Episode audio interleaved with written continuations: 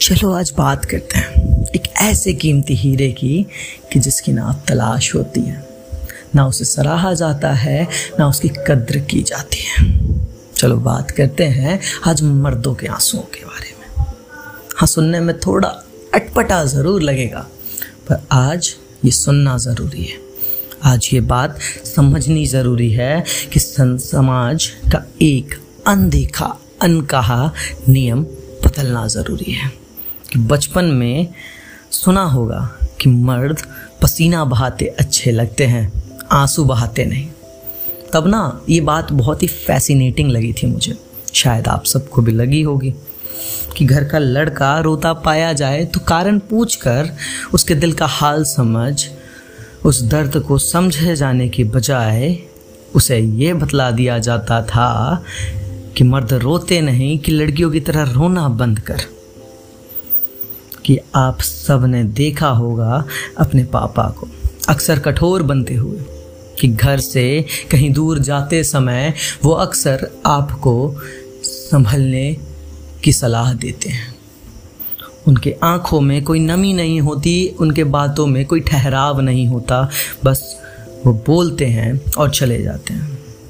पर हाँ जब माँ के आँसू देखते हैं, माँ की नम आँखें दिखती है तो दिल पिघल जाया करता है और सोचते हैं कि कभी कभार कि पापा इतने कठोर कैसे हो सकते हैं। लेकिन शायद हम ये सब भूल जाते हैं कि इसके पीछे हमारा ही हाथ है। कि एक भाई खुलकर अपनी बहन के सामने रोने से डरता है, उसे अपने जज्बात बतलाने से डरता है कि वो तो हिम्मत है ना उसकी।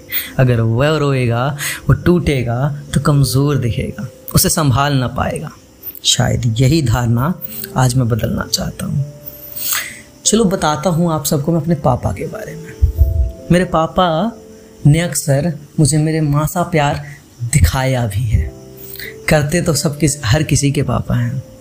पर मेरे पापा ने वो दिखाया है कि मुझे तकलीफ़ में देख उनकी भी आँखें नम होती देखी है मैंने, कि मुझसे दूर होने पे रोते देखा है मैंने, मेरे गमों में कस के गले लगाया करते हैं वो मुझे और भूल जाया करते हैं हर गम को, कि हर रात उन्हें कस कर पकड़ कर सोने से मेरी नींद और बेहतर हो जाया करती है।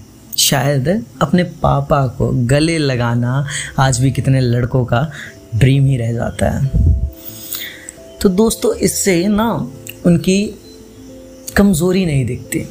कि उनके जज्बात उनकी कमज़ोरी नहीं, मेरी ताकत है कि आज उनके जज्बातों की वजह से आज मैं खुल के किसी भी दर्द पे, किसी भी बात पे बिन बताए उन्हें गले लगा रो सकता। हूँ तो चलते हैं ना दोस्तों।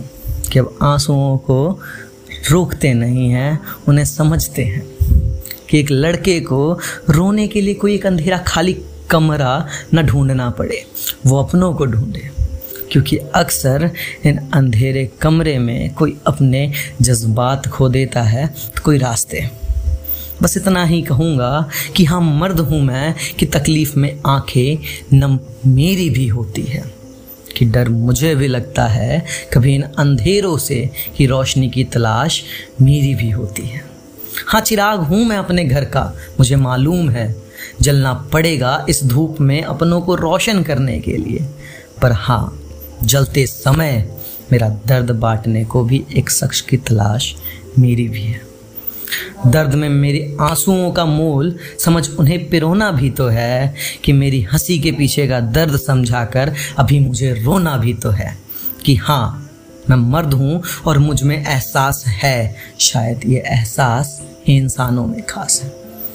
Thank you so much to every single person जिन्होंने आंसुओं को समझा है एक दूसरे के, हर किसी के।